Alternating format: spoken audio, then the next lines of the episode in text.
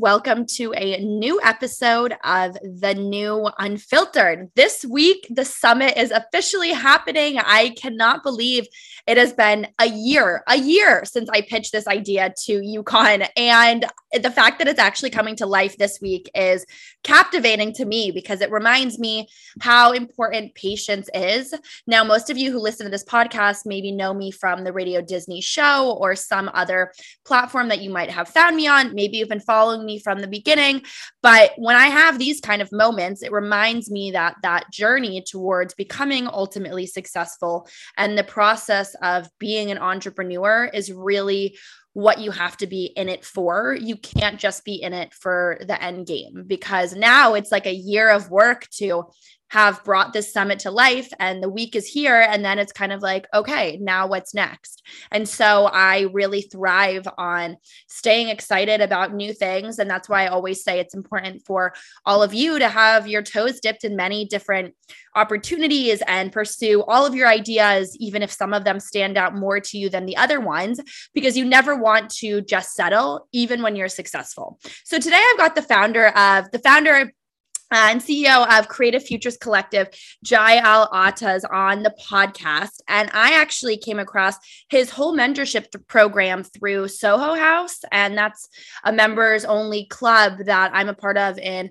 many different cities, but specifically my home one is Austin. And so for this upcoming summit, we are pairing mentors with mentees in person. And so I just wanted to know everything about how he started a company in high school, ended up selling it, and what makes him wake up in the morning. So thank you so much for being on today. No worries. Thank you for having me. I'm, I'm, I'm excited to be here. You are so accomplished and so young. And I know that off camera you kind of said that you had started this music record label and you're um, you're not from america so your whole story and just background and how you even came over here is really fascinating. So I would love to kind of start in high school. Were you the kind of kid who had a ton of friends? Because I love music. Like if if I was in high school looking back and someone, especially a boy, was like, I'm starting a record label, I would think that's the coolest thing ever. You know, it's it's funny you say that because first of all, I don't think I should say I had a ton of friends because if any of my friends listen to this, they'll be like, no, you didn't. You're a liar. But no, I had, I had, I had a bunch of friends. But um, I definitely thought that by starting a record label, it was going to help me get girls interested in me. Um, and it never worked, ever. That's too cute. That's exactly just, yeah, kind of what it, I would think. Yeah, I, I, thought that was, I thought it was a cool thing to do um, because I wanted to be in a band, but I didn't have any musical talent. I still don't have any musical talent. So the next kind of, the next kind of path for me was um, starting a record label. And, and when I started it, I didn't actually know what that meant. Um, so I kind of had to figure it out as I went. And how, when you even started that, did that idea even come to life? Like, so I know you were trying to get girls and whatnot, and that's great. But yeah. the thing I think with entrepreneurs is that the difference that sets entrepreneurs aside from people who just have ideas is the actual start of it. And to be in high school, how did you even decide what next steps to make? Yeah, so I, I, can kind of give like a truncated version because it was just kind of like this this series of events. It happened. It all happened very quickly. But basically, um, we had a we had a school carnival, a swimming carnival, which is I don't know if you if you call them that in America, but you know where everyone goes to the pool and they race each other. And a bunch of friends and I decided that we didn't want to do that because um, we were I think like 15 or 16 at the time, um, and we were too cool. So there was this documentary playing at, a, at the movie cinemas called Hype, which is a documentary on all the bands that kind of exploded out of the Northwest, um, Pacific Northwest in America around the late 80s and early 90s, you know, most notably like Nirvana and, and Soundgarden and, and that whole grunge movement. So we watched this documentary and, and part of the documentary, there's a huge focus on this record label called Sub Pop, which was the label that signed a lot of those bands, you know, put out Nirvana's first album, Bleach. And I was watching the founders speak and I was like, that's so cool I want to do that. And pretty much the next day, um, I kind of roped two of my friends into this idea that we would start this record label. Now, like, you know, no one in my family um, was connected to anyone in entertainment at all. You know, my, my dad was a cleaner his whole life. He didn't go past eighth grade in high school. So he was, yeah, he's a cleaner. He's, he's still alive, but um, his professional life was a cleaner. My mum um, was a well educated woman, but she focused all her attention on Indigenous rights in Australia. So we didn't make we didn't have much money growing up uh, as a family, and they knew nothing about entrepreneurship or starting businesses or the entertainment industry. Um, same as my friends. So I kind of coaxed them into this idea that we would start this record label, um, and all it would take to do it is a thousand dollars because there was these music magazines, free street press, as, they, as they're called in Australia, which at the back of it shows you like services um, that you can pay for. And one of them is like you can get 500 CDs printed for $1,000. So I was like, look, all we need is $1,000 and we can get 500 CDs made and we can sell them for $10 each and then we'll have $5,000. And that was, that was it. That was the plan, right? I'd, I'd never done this before. Um, so the first thing I had to do when, you know, starting a business was, well, how do you start a business? Um, and this is also like, I'm aging myself here, but this is the year 2000. So like the internet was around, but the, the internet wasn't like what it is today, like not the the the rabbit hole of resources that we have. Mm-hmm. Um, so, you know, I think I don't know how I figured it out, but I went to like the Department of Fair Trading where you register your company name, cost $125. Um, and all of a sudden I had a I had a business. I had a company called Below Par Records, um, and there was three of us. And I remember getting home from school because it wasn't like I had this idea for a long time. It was the day before, um, and I got home from school and I told my grandma um, who was at home, and I told her that I'd started a company and I started a record label, and she didn't she didn't believe. No one in my family believed me, and I kind of then showed them the certificate, and I said, "Oh, that's okay. What are you going to do with that?" Like they didn't understand, um, but that that was how it got started. It was a saw a movie a day before. The next day, um, coaxed my friends into to joining me on the path, and the day after, we we registered the company. I think that that's so relatable as an entrepreneur. It's that idea, especially like I had my idea for my blog at age 12 and, and I didn't even ask, how old are you now? I'm 37. Okay. So back, this probably, yeah, was the YouTube era. But I mean, when I started my blog back in 2011, I remember going home and even throughout the years with kids in school, it was always kind of this question of like, what is this girl doing? Why is she doing this? And I would say that any entrepreneur who does start something is going to face that kind of question from people. So if you're not ready to have people questioning your every move or trying to understand your idea, then uh, then you you can't be an entrepreneur because that's kind of the cool part of it is building something and everyone wondering what you're doing. So you then leave high school and at what point then did you get approached to sell this record label? Because there must have been some time in between there to build up the company and whatnot. Yeah. So basically, you know, and, and just kind of to your last point, I will say that like we weren't supported um, by our friends when we did this. Like we were kind of outcasts because I think a lot of people didn't understand what it meant to, you know, to, to start a company, to start a record label. And I don't know if people felt threatened, you know, and I'm talking about the people closest to us, like our, our close group of friends. Um, eventually they all came around when they were getting free tickets and, and records mm-hmm. and stuff. But at the time, yeah, I don't know. It just wasn't like we had this, we had this really supportive group, super close to us. Other people, were, eh, other people were cool, but um, as far as kind of like the in between stages, so you know, it was probably from like, you know, we, we were lucky that we were young, so we were living at home with our parents. Um, we were lucky that we were living in Australia because you know Australia has like free healthcare, so your parents aren't worried that you know one thing goes wrong can, can kind of bankrupt the family. Um, so I was just, and, and, my my co-founders Matt and Mark, we were just able to kind of like live at home um, and literally earn no money while we while we built this label. And and some of us, not me, but some of us had um, other jobs and and were going to school. I chose not to go to university. I chose to focus full time on the label. It probably took, you know, like there was like little wins along the way. Like we'd put a CD out, and all of a sudden, like it would sell more than the last one. And I remember the first band that we signed, a band called For Amusement Only. You know, I remember that they at the time were kind of like this small band, but they were they were they were doing really well in Melbourne. I'm from Sydney. They were doing really well in Melbourne, and they were just about to tour with a band called Sum 41, and then they're about to go on the Australian version of the Vans Warp Tour. And they're two big kind of like in that punk rock scene in which our label existed, were two kind of uh, you know, big, big things happening. And we were able to sign that band. Um, and we ended up selling like, I don't know, 7,000 copies of their EP. Um, and all on the road. We had no distributor. We were just selling these at shows. Like I remember on the first, the first date of the Vans Warp Tour, it was in um, on the Gold Coast, which is about a 10 hour drive from um, where I was living.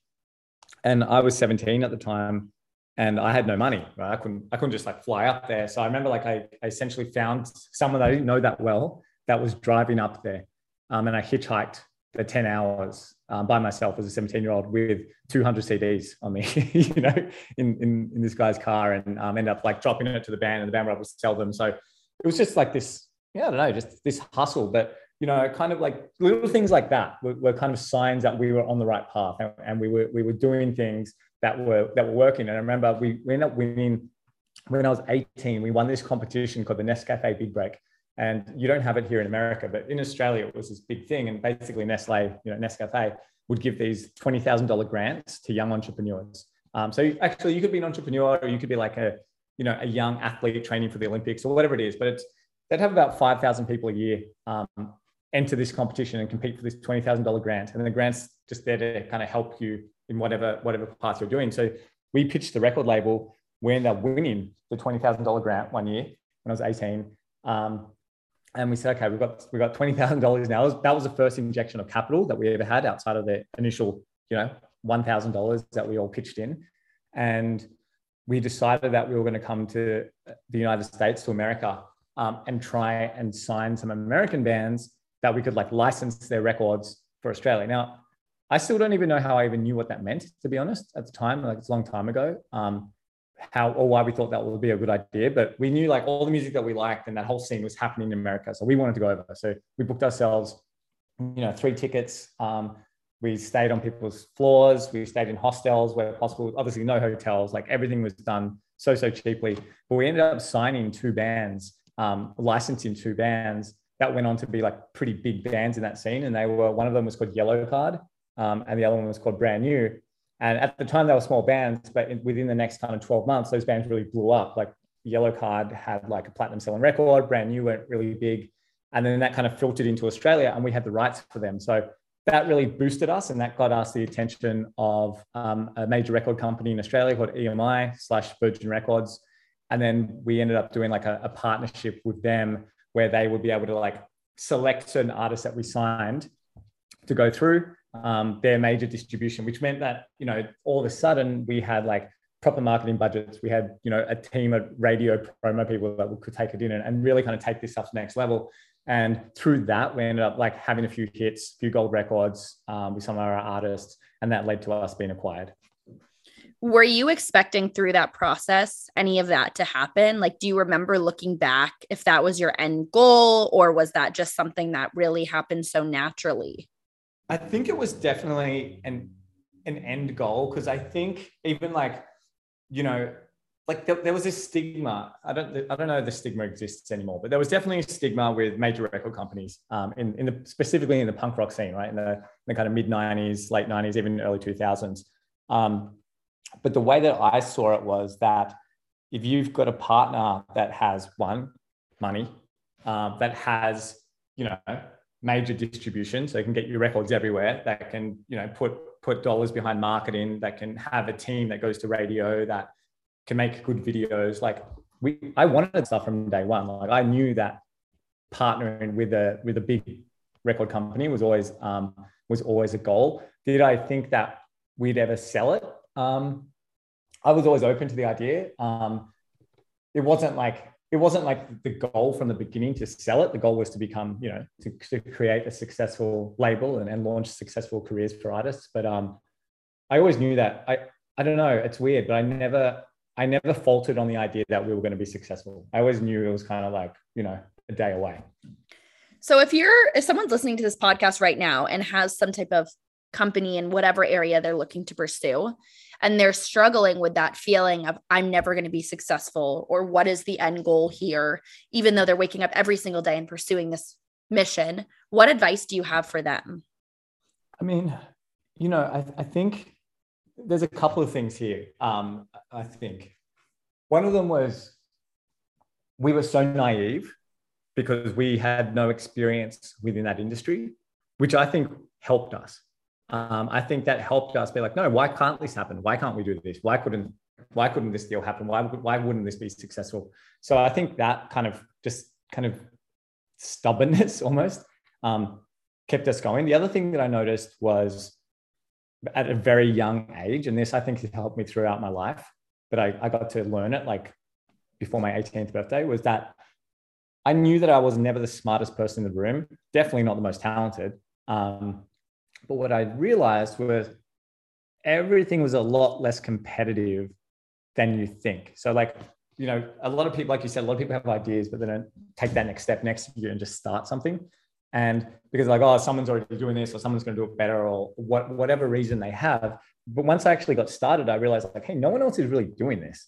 And if people are doing it, they're not doing it the way that I want to do it. So we kind of just, I just kind of figured out that one, I can kind of do whatever I want, um, to, you know, within within limits, and I can kind of shape this thing the way I want it to be shaped. And that was what made it unique, and that's what kind of gave us this advantage um, out there in the market. And that's that's ultimately why it kind of worked. And then as far as like dealing with you know the, the pressures and, and stresses and the things that you think you're going to like kill your business every day because we definitely went through that you know like specifically around capital um, I don't know, just just just knowing that we were we were on a path and having these little victories, even though they weren't like necessarily amounting to big cash windfalls at the time, you could feel that momentum. And I think it was that momentum that kept me going. I remember one specific story. My my co-founder, who was a few years older than me, uh, he went to our school, but he was a few years older.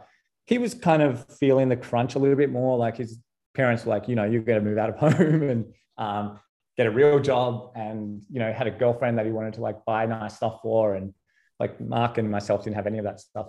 Um, but he was kind of like you know I, I think if this doesn't this doesn't work in the next three months i think i want i want to leave the company. And to me i just thought that was like the craziest thought. Because i was like you, you do realize what's happening. Like we've got all this momentum behind us. Like we're, we're doing really well. It just hasn't hasn't transitioned yet into like the financial side, but it will because we've just got to, but we've got to keep pushing. And I've, I've always had that belief if you're doing something that's good and you're doing something that's cool and you can see it's working, like the money will come, but you shouldn't just do it for the money. You know what I mean? I've always, oh, I've, yeah. always I've always had that, that mentality. And I was like, if you want to, if you want to leave, like we'll, we'll buy you out because I, I had full belief. I knew that what was, what was coming was around the corner. And six months later, you know, one of our, one of our bands went gold um, and we had a deal. We had a deal on the table from EMI to, to, to buy half our label and to fund our entire operation. So that was like, you know, when when that deal came through, because they bought half first and they bought the other half later.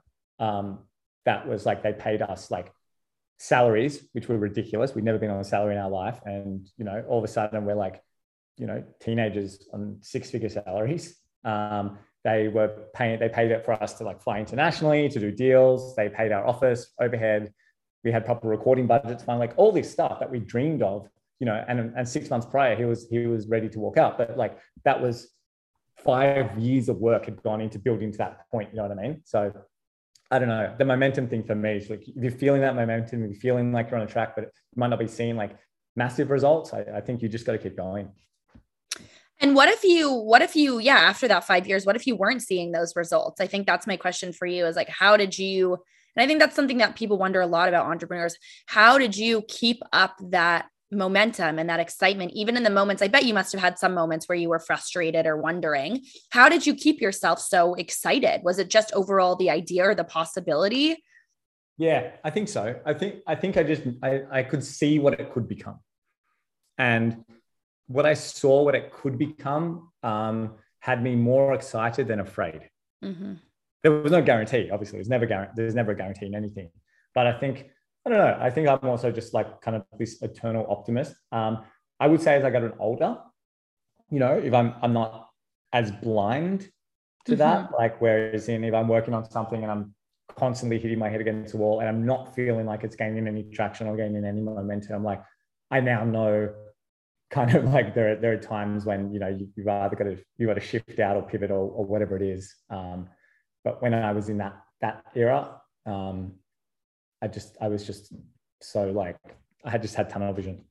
There's something so appealing about being naive and i always say this to other aspiring entrepreneurs is going into something not knowing what's going to happen is the most exciting point. And i think a lot of people overlook and get so deep into like they need a super proper business plan and da da da and, and and you and i have done quite the opposite. And sometimes that's just how it works and those business plans will come. But when you are just really mulling over an idea, you don't always need a business plan because in reality, that can really uh, not inspire you enough to do it. Like it can actually scare you off to then where you go back to working a corporate job or whatnot. So, uh, so certainly if you have the idea, write it down and mull over it every day, but don't get too stressed out if you haven't launched a proper business plan uh, after having the idea. So then, so this mentorship program. So when you sell the label, then what happens over the next five, six, seven years? Yeah, so I'll, I'll, again try to do the the truncated the truncated version of it. But basically, so I sold the label. Um, I was kind of a bit burnt out on the music industry as far as like working in it within and a label and you know looking for new bands and stuff. And I had seen this documentary um, when I was when I was younger called Dogtown and Z Boys, which is kind of about like kind of the heyday of and birth of skateboarding um, in, in, California. Uh, that Stacy Peralta directed and, and Sean Penn narrated. And I saw that and I was like, damn, this documentary is so cool. But there's not one for like the music that I grew up on, which was kind of 90s punk rock. So I started my label in the year 2000, but you know, I grew up listening to a lot of those 90s punk rock bands with, you know, Green Day and Blink 182 and NoFX and Pennywise and Rancid and these sorts of acts. Um, so I had this idea. I wanted to do something creative. I was kind of directing music videos um, for, for bands on my label. I'd actually shot um, a documentary for one of the bands on my label that was like nominated for an ARIA award, which is like the Australian equivalent of a Grammy. So I, I wanted to kind of flex my creative muscle. And I was also still in my early 20s. I was like, you know, 23 or something at the time. So I wanted to explore other things. So um, I ended up, you know, finding some partners and, and making this documentary called 1994, which was um, on kind of like the, the birth of uh, an explosion of punk rock in the 90s. So I interviewed all my favorite bands, which was incredible. Um, you know, I, flew over to the States and got to interview like Green Day and, and Blink and um, Pennywise and Rancid, and then got introduced to Tony Hawk, uh, who narrated the film for us. And I got to hang out with him, and that was just awesome. So I just had like, I was able to just like live out my childhood dreams essentially. um, but the movie became a failure. It became my, my first big failure actually, because we I'd shot the film and we'd edited it and all this stuff, but um, it was also at the, the, the rock bottom of the music industry making money. It's like no one was buying records anymore. You know, the music and, streaming services hadn't come in yet. So we couldn't actually license. We didn't have the budget to license any of the music that was going to be in the documentary. So that, that was my first big failure. You know, we I'd, I'd personally invested like uh, you know six figures of my of my own money into the into the project, and yeah, I just hadn't really dealt with a big failure at the time. So basically, I was living in LA when I was making that documentary. I had to kind of put my tail between my legs and, and go back to Australia and figure out what my next move was going to be. So ended up um, basically starting like a digital agency um, in I think it was like 2010, 2011, working with uh, major record companies in Australia and helping them market bands um, and artists. Um, and that ended up turning into us working with like you know brands like Samsung and PlayStation and GoPro and kind of did that for a little while. But I knew that I knew that agency stuff wasn't what I wanted to do. It was just something I had to do to figure out what was going to be my next kind of passion project, my next thing I really wanted to build. And that that turned into a company called Locals, uh, which was like I mentioned earlier. Uh, essentially, it was Airbnb experiences before Airbnb experiences. So basically, it was the idea was like if you came to say Australia, but you didn't want to do any like touristy stuff and you, you surfed, you could go surfing with a pro surfer or you could go skate with a pro skater. And these were people that I knew in my network. And basically you'd pay. And this is this was an idea that I had. So launched that. Um, then I was like, I really want to get back to the US because that's the market I want to be in. So ended up we launched that in Australia for a year in a beta, moved to moved to the US. And within kind of like the first month of me being here in 2016, um, and I had these kind of experiences with some pro surfers and skaters and chefs and um, photographers and, and all this sort of stuff. Basically, landed two corporate clients, which at the time, which were Salesforce and Uber. And Salesforce bought an experience of us to surf with um, a pro surfer called Taylor Knox. And they did that as um, an incentive for their sales team. Hey, you hit these sales targets, you will win this experience, you know? And we're like, cool. So we sold them this experience and we were able to sell them the experience at a, a price you know, a lot higher than we were kind of selling to consumers for. And then Uber came along and we're like, we want to do some of these experiences for team building. So for the executive team down here in Southern California. And basically, this is kind of how this led into Creative Futures. Um, we basically just stopped doing any consumer experiences. Airbnb was about a year away from launching their experiences platform. And we were just working with companies like Uber, Salesforce, WeWork, PayPal, KPMG, et cetera, putting on these experiences and they'd pay us money. We'd go and get the talent and, and put this experience on. Um, but what we would do is if, and this is actually, this is actually how Creative Futures was uh, started. We would, we would bring nonprofits into these experiences. So for example, um, Uber was doing a farm to table cooking experience at um, an urban farm in, in Compton here in LA. And we partnered with an organization called A New Way of Life, which is a re-entry program for formerly incarcerated women. And we called them up and we said, hey, have you got any women that would want to come down and be part of this farm to table cooking experience um, with some executives from Uber? And they're like, absolutely. So about six women came down. We had about 15 Uber executives and everyone's like foraging food in the farm, cooking food with the chef and learning how to cook um, from the chef and then kind of eating food together and sharing stories. And it was just this incredible experience but when I thought about it, like I thought about, you know, where's the value really going? Um, and the value is really going to Uber because their employees were kind of engaging with the community they wouldn't normally, then getting to pat themselves on the back and heading, you know, going back to their, you know, generally cushy lives. Um, where the women who have never had this experience before have this incredible experience, but they wake up the next day um, and they're in the same position. They still can't find secure housing or find permanent work, you know, because they're formerly incarcerated uh, women specifically in, in this country. And that to me was just kind of like, you know, there's a disconnect here. If we're going to be working with these nonprofits um, and, and these corporations, I want there to be something more tangible that of an outcome, not just make everyone feel happy and fuzzy for, you know, for a day. I want there to be, um, yeah, a tangible, a tangible outcome. And for me, that was jobs and that was opportunity. So one of the women that was at the, at the event, her name was Michelle. A. She was five months out of prison. She told me that her dream was to become a chef. And I said, well, why don't you become a chef? And she's like, well, you know, people like me, we don't get to follow our dreams. I said, no, you, you, should be able to. So um, basically on that day, we, we, we put together a four week traineeship for her with the chef that we had, Ella, um, where Michelle got to go into a commercial kitchen, learn from the chef. And then at the end of those kind of four weeks, the chef would open up her um, network in the culinary space to help her find like opportunities and job interviews and stuff like that. And long story short, she goes through it, absolutely crushes it. And at the end of those four weeks, Ella's just like, I'm not introducing her to anybody. I'm going to hire her myself. And six months out of prison, Michelle now had a full time job as a chef. I was like, this is really cool. But the one thing that she said to me that really resonated was she said, you know, Jai, this isn't just about getting a job because there are a lot of shitty, oh, I don't know if I can swear, a lot of crappy jobs out there uh, for, for people like me. But this is this is a career. This this gives me um, purpose. This is something I'm passionate about. And we saw how it didn't just impact her, but it impacted her family. She had three kids um, and also the community, you know, the other women that were part of the program being able like, well, if Michelle can do this, I can do this too. And that was 2017. And that was kind of the, the birth of the birth of Creative Futures Collective. And basically we were doing that and plugging that into the locals.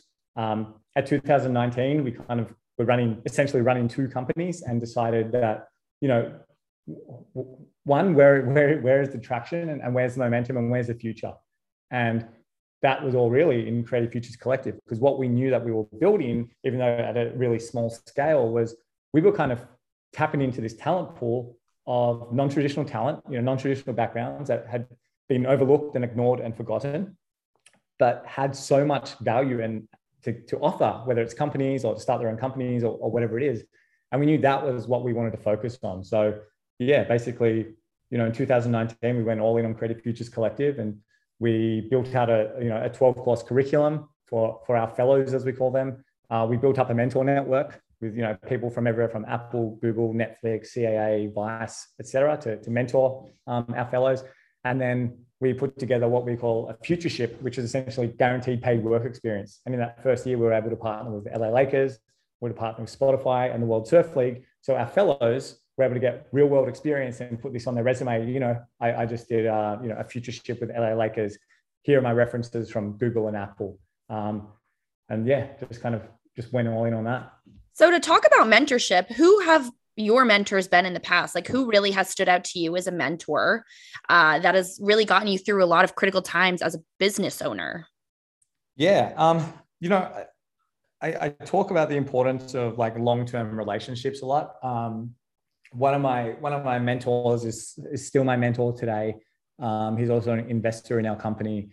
Um, his name's Bill Silver. I met him when I was like 17 or 18 years old. He was in, still in the music industry, um, but was in the music industry back then, managing a band called Unwritten Law that I wanted to sign um, for my record label.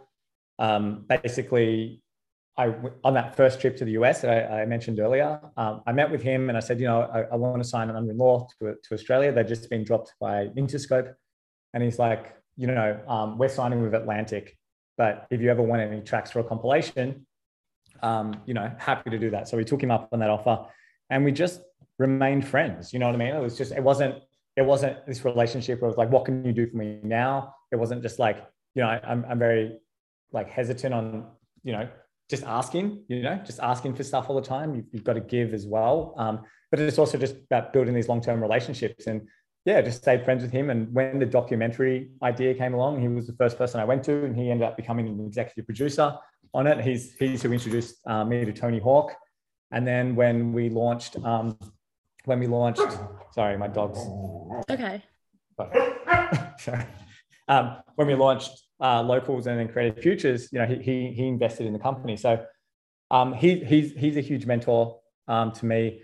And I remember when the label in Australia, we had um, one of the biggest managers in Australia um, become our mentor because of again all the hustle and the work that we were doing that wasn't being that wasn't being recognized and he saw value in um because he, he saw value in kind of being associated with these kind of like young kids that were coming up that had their had their ear to the ground and you know he was one of the big reasons why we even had that relationship with emi um, and yeah, just being able to like be even just be associated with him started to get because we were still kids, right? So like people would take us seriously because he was the most successful music manager and even indie label owner in Australia. So we were kind of fortunate, and I and I learned then the importance of of having having mentors. And if you really like lean into the relationships, and it's I think there's value on both sides for the mentor and the mentee. Um, it can really, really accelerate your growth. I we noticed that. Like it took us four years to find him, but once we did, um, yeah, our growth just accelerated from there. And so, how can other people go about finding mentors? I know that you have your program, and and with COVID, it's been so difficult for people to connect with people in person. So, besides LinkedIn and messaging people on Instagram, what advice do you have looking back on how you've built this mentorship, uh, you know, type of plan, but how you also got mentors before social media was such a big thing? What should people in their early 20s be doing right now to find mentors in the best way? Yeah, well, I mean, I guess you know we we run two we run two programs. You obviously have your programs. There's a, there's a bunch of programs out there that you know are, are connecting young young creatives and young entrepreneurs with mentors. So there's, there's a, and there's a ton of demand on the mentor side, like mentors looking for opportunities um, to, to mentor young people. So like, for example, you know, we got connected through the Soho House program. So we, we run that program for North America, Soho Mentorship. Um, you know, that's a, that's a great way to get, get mentored by people in the specific vertical that you're looking to, to break into. There's obviously our Creative Futures program. Um, but I think one of the most important things is, you know, I, I really believe in like, you know, if you just go and ask someone, hey, can you be my mentor? They might be like, no, why? You know, I, I really believe in like doing the work first. So if you're building something or you're working on something or you're super talented or whatever it is that you're looking to do, I think you just got to keep doing that. You just got to keep working and you've just got to keep like push putting it out there and putting yourself out there and, and I find that when those when those moments come, then you actually meet someone. You don't just go ask them, "Hey, can you be my mentor?" But just start building a relationship. Like start building a like you know how can you help them? How can you be of assistance? And a lot of time, like I just I said, there is a demand for people with more experience, as we're, as we're seeing that that want to that want to be mentors. But I think they also just want to kind of like you know, get, kind of get behind someone or, or get behind a project that personally they like, that they, you know, have have want to have a relationship with. So instead of being kind of like forceful about it and just being like, mentor me, mentor me, mentor me, see what you're doing and, and what you're working on and, and how important that could be and how fun that could be and how interesting that can be. You'll you'll find those opportunities will come to you. Like with our with with John Watson, who was the, the Australian guy I was mentioning, the music manager, we didn't approach him to mentor us. We invited him to a showcase that we were putting on where all our bands were playing in one night, and he, and he couldn't make it. But we what we did is like we basically sent letters like in the post, uh, these in, like postcard invites to like every music industry person we could find. There was a directory with everyone's address, and we sent to everyone. And you know, some people came to the show, but he actually he couldn't come to the show. He ended up emailing us and just said, um, "Hey, I can't I can't make it, but thank you for the invite. But I'd love to I'd love to catch up because I've heard you I've heard about you guys doing some cool stuff." So we, a few weeks later, we went to his office for a meeting and then started building this relationship. So it wasn't like we were we were looking for um, for for a mentor in him. Um, but because we'd done all this work and it actually he'd already kind of heard of us because like i said these little wins these little momentums that made him be like yeah i can with my kind of like you know with my backing and, and my mentorship and my assistance i can kind of like i can elevate you um, so that's why i kind of got i lean on that it's really important i think that people are also kind of like doing the work first that will attract people to want to kind of get behind you do you think that you should be cold messaging people on social media platforms like LinkedIn and whatnot? Or is the better way to do it really to talk to people in person? I think I think either can work. I've heard I've heard of of both ways working, but I think like again, like if you're cold messaging someone, what are you cold messaging them with, right? If you're just cold messaging someone on LinkedIn or Instagram, like, hey, uh, I really look up to you. Will you mentor me? or will you, you know, can we have a chat? Like a lot of people are busy and will just be like, no, nah, right? Um, some people are like super uh, open with their time and be like, yeah, let's let's set something up. So it can never hurt to cold email anyone. You've got you've literally got nothing to lose.